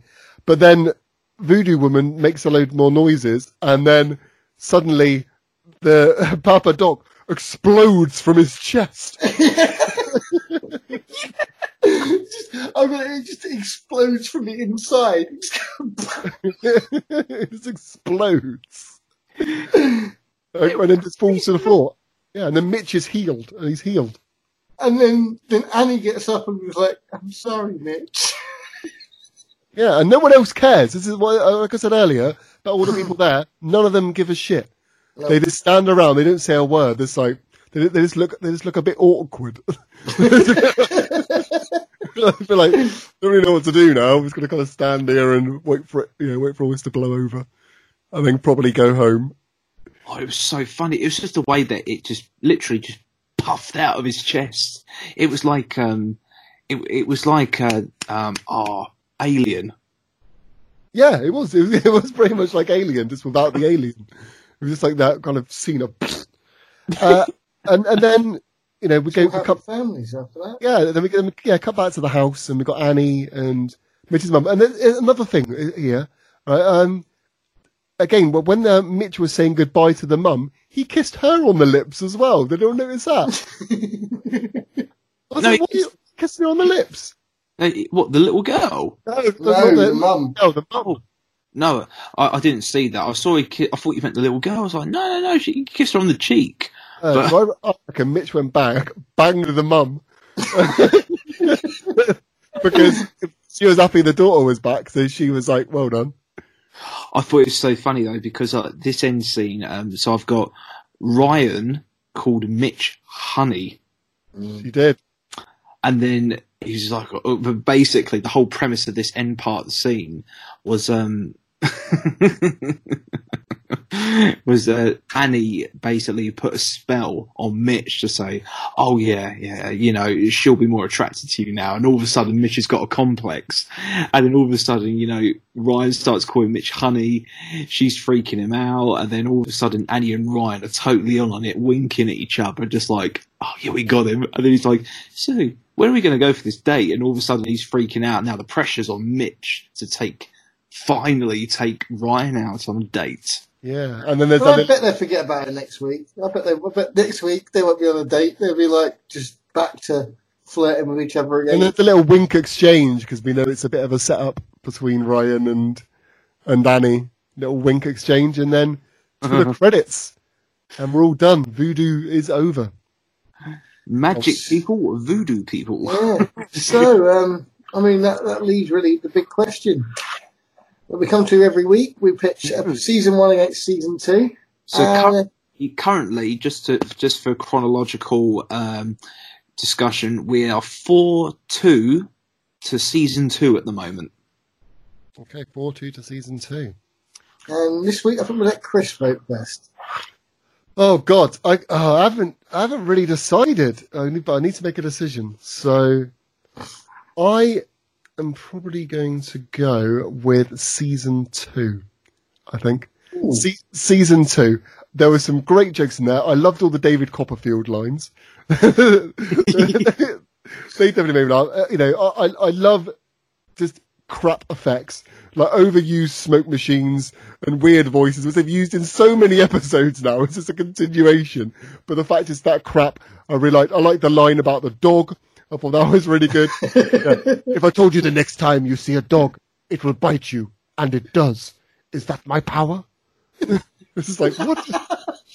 what of a line is that? It was great. So I am going to go for yeah season two. You know, I, I've been I've been always been a, a staunch season one fan up until last episode where I swayed to season two, and now I'm doing season two again. So is season two gonna? You know, am I gonna stick with it? Don't know. We'll find out. Let's move on to James then. Okay, so the season two episode really reminded me of this episode called Sleepless in the X Files, which was about voodoo rituals and voodoo cults and whatnot. And even though I preferred the story of season two, I enjoyed season one that little bit more just because of the really funny one liners. Only just though, only just. But it was kind of like it was a quite a tough like decision for me for this one. But um, there's but both episodes have their better qualities, but in terms of comedic value, which eventually just slightly upped the ante, season one gets my vote this week. Right, so Nick's got the deciding vote. Right. well, I mean, this was a tough week for me um, because, yeah, uh, obviously I love the horror stuff, and I I'm normally the opposite to you, Chris. I am Mister Season Two Yeah, exactly. because. I'm all about the horror. But I've got to admit, right, I did. I I I, I loved Papa Doc. I thought Papa Doc was really a really good villain, and I like I like I liked the video stuff, and I liked like you said the, the line with the dog and stuff like that. But then the season one episode, like I, I always like a good sort of like hostage situation, and um, I I love Lou Rawls. I mean, Lou Rawls definitely. Um, yeah, what, what are we doing? Why am I voting for season two when Lou's in it? I feel like I've betrayed him. I'm, uh, right, that's it. I'm changing my vote. I'm going Um, season one. I just It's I- unanimous. Season one, new rules. You've won. It's yeah. I, I this week. I am going for season one. I actually thought it was a good episode, and yeah, there was there was some, some stupid bits about it. But it was the stupid bits about it, like the fact that you're just laying on that pool table casually, and you could have just grabbed Mitch. and You just didn't bother. Stuff like that made me like actually prefer it. So I am going to go for season one this week. So Oh. yeah. I'm changing my vote. I'm going season one. Just for, just for new rules. I can't dedicate this whole episode to him and then make him lose. I feel terrible. I feel terrible.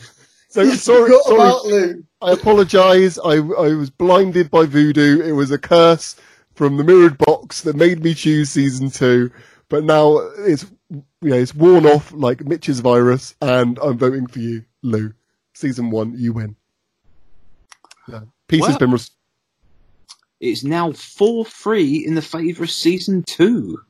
Ooh. So, uh, what have we got coming up next week, Nick? Have you got the uh, the rundowns for episode eight? Uh, Is eight? let me just get them up. Right. So episode eight. You said episode eight is a big one, right? If it was Yeah, apparently, apparently, episode eight is like the pilot. Apparently, so um, So you know, they waited they waited eight episodes to get to the actual pilot. Um, so yeah, um, episode season one is called Balancing Act, and um, investigating the murder of the agency's previous owner. There you go. That's what happened to him. Ah, Eric. Yeah, Mitch Garner and Ryan get involved with jewel smugglers. Uh, so that could be what's in the bag. Uh, a mysterious speedboat that is always speeding around Baywatch. And, and a body that won't stay dead. This is season one. That- that's season one. oh, So we're going to get like jewel thieves and zombies and mysterious ghost boats in Oh, season yeah. one.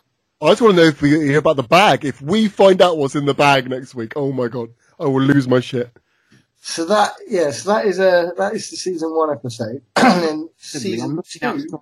Outside. I'm sorry, guys. uh, Just really randomly, just with that in mind, I'm looking out of the uh, window of my Stargazer loft conversion window, and there's a full moon staring at me. So I take that as a good omen that we're going to find out what's in the bag next week. yes, I take that as a good omen. We find the moon in a bag. And then uh, the season two episode is uh, Last Breath. Mitch investigates disappearance of two Baywatch lifeguards without a trace in the water, going after cries of, of drowning. When Donna also goes missing, Mitch investigates an old auto accident with one survivor who may hold the clue to the disappearances. Ooh, it almost seems like the seasons are the other way round. Hmm. Yeah, Yeah, unless it's some sort of Bermuda Triangle. We haven't done the Bermuda Triangle yet. I'm sure there's time. Oh my god! Well, mind you, they're in California, aren't they? Yeah, but it doesn't matter. It's Baywatch. It could be anywhere. Be in the middle of the dance floor at nights. I'm, and I'm still holding out for the dowsing episode. There will be a dowsing episode. And, uh, And, just, numer- uh, and, a, and a numerology one. That'd be great. just just to like uh, uh, check in on the stats. Uh, today we have had um, seven downloads today of different episodes. Oh, that's good. Yeah, Well, thank you all seven of you, which is, is great. But uh, uh, looking at the graph, we're starting to peak every day. We're getting a, a few downloads, like between sort of five and ten downloads a day at the moment. So uh, yeah, you know we're we're, we're uh, getting there. So it's We're gonna- We've got plenty of episodes to come, people. So don't worry, we're not going anywhere for a while. There's like 32 episodes per season, isn't it? And then we're gonna obviously do the little um, bonus Mitch things. So it's gonna be Yeah. uh, yeah, quite lots to Uh, come. If anyone listening out there knows anyone that was ever involved in Baywatch Nights, whether it be in front of or behind the camera, give us a shout, and um, we'd love to talk to you or them or whatever entity it is. If you know that you're joking, please, uh, you know. Can we talk to the best boy grip? Because I still to this day have no idea what they do. And if anyone um, knows who the actor, and if anyone knows who the actor was that played the gelatinous slime on the oil rig, Or did the or did the voice of the slime? I quite like. uh, I know that the voice of the Jogan, I did actually look him up at some point. that was quite a funny fucking like voice that was. But I But love the fact that Jogan's still going. The fact that the Jogan was like literally episode one uh, of season two, and he's still brought up at least once every episode. I think he's left the biggest impression in terms of the paranormal uh, agitators. Yeah, it's really good. Good old Jogan. Yeah. Hopefully he'll come back. On that note, guys, that's another end of another episode. Uh, please tune in next week. Please reach out to us on social media if you have any Baywatch Nights questions that you'd like us to answer. Let us know what you think of the show. Uh, do you understand what we are talking about, or are we just going way over your heads and all you're listening to is three British guys just hysterically laughing for an hour and a half to two hours every week? Uh, yeah, give us your comments. Uh, tweet us at Baywatch Night. Look us up on Facebook, uh, Evenings with Mitch Buchanan. Go on Instagram and watch funny clips from episodes and pictures, uh, which is at Evenings with Mitch, is it? Oh, what? What's the Instagram? Yeah. Um, evenings with Mitch. Yeah. Evenings with Mitch. Um, and yeah, just uh, email us at mitch at deadgoodfilmslike.co.uk. Uh, James, final thoughts? Um, yeah, like it's my birthday on the 16th of July, and all I want for my birthday is for one of the cast of Baywatch Nights to come and do a little co-hosting and a cheeky little interview with us. That would be really awesome. That would be the best 35th birthday ever. Yeah. If we can't get uh, someone from Baywatch Nights, David Copperfield will do. Uh, but, but but but that aside, um, yeah. Again, thank you very much for everyone that's like recently discovering everything and uh, just allowing the time of day or night to actually just come and join us on this very surreal yet entertaining ride. Uh, thank you very much. It means the world. Yeah. All good. Right. We- We'll see you guys next time then. See you later. Bye. Bye. Bye. Ah!